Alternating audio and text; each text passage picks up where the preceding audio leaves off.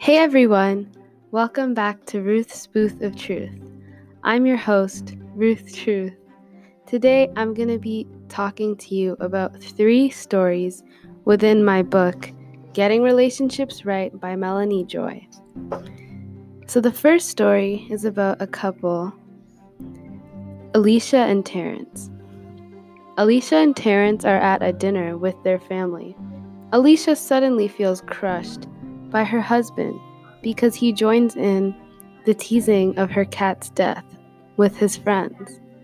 This hurts her because he's not in tune with her feelings and doesn't know what will hurt her and what won't.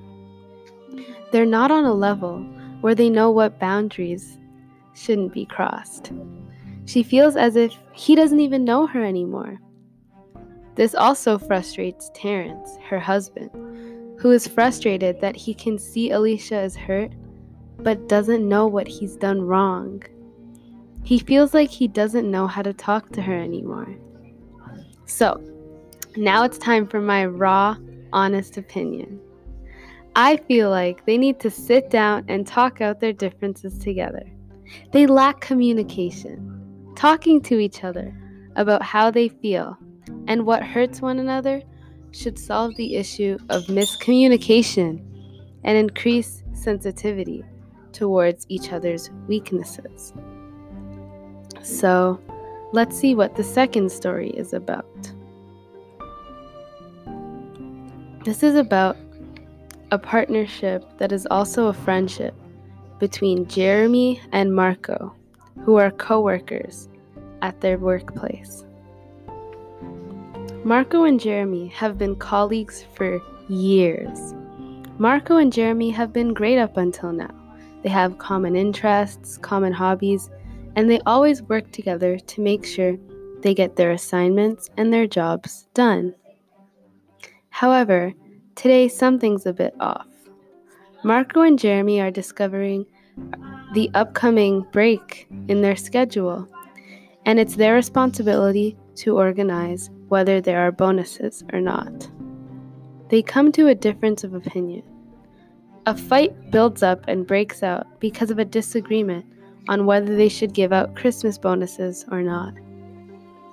Will they be able to look past this conflict of interest and work together in the future? Or will the relationship on a whole come to an end simply because of how the issue was dealt with? Now it's time for my raw, honest opinion.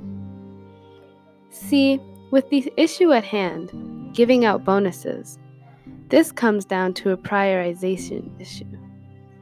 Jeremy and Marco may never see eye to eye, not only in this area, but other areas of business to come as well. Maybe it's just best that they go their separate ways in the business world, since they have different intentions of what to do with their money and finances. However, if one of them is humble enough to submit to the other's opinion, then they might be able to move forward. Finally, the last story provided to us by our lovely book, Getting Relationships Right by Melanie Joy. Shanna and Jeanette. Shanna and Jeanette have been best friends since high school. They are recounting on their memories from high school when a story of their mutual crush comes up, who was thought to be a boy, but later came out of the closet identifying as a woman. Shanna is offended by Jeanette's view of the LGBT community. Jeanette has a very quote unquote old school, small town way of thinking, in Shanna's words, when it comes to the subject. This affects who she comments on and how she comments on their former mutual classmate. Jeanette has trouble understanding the difference between transgender and gay. This offends Shanna, who is sexually confused herself. Whenever the topic of sexuality comes up, the conversation tenses up and gets awkward. Shanna buckles up, and Jeanette feels like she doesn't know how to communicate with Shanna or express herself. I believe that Shanna should educate Jeanette further on the topic of sexuality if she feels Jeanette is as unknowledgeable as she is. She should open up to Jeanette about how she feels herself and express herself when comfortable. If this makes Jeanette uncomfortable or causes a disagreement of values, the friendship may have to end, or the topic may simply have to be avoided. Thanks for tuning in to this episode of Ruth's Booth of Truth. Catch me next time for my next raw opinion.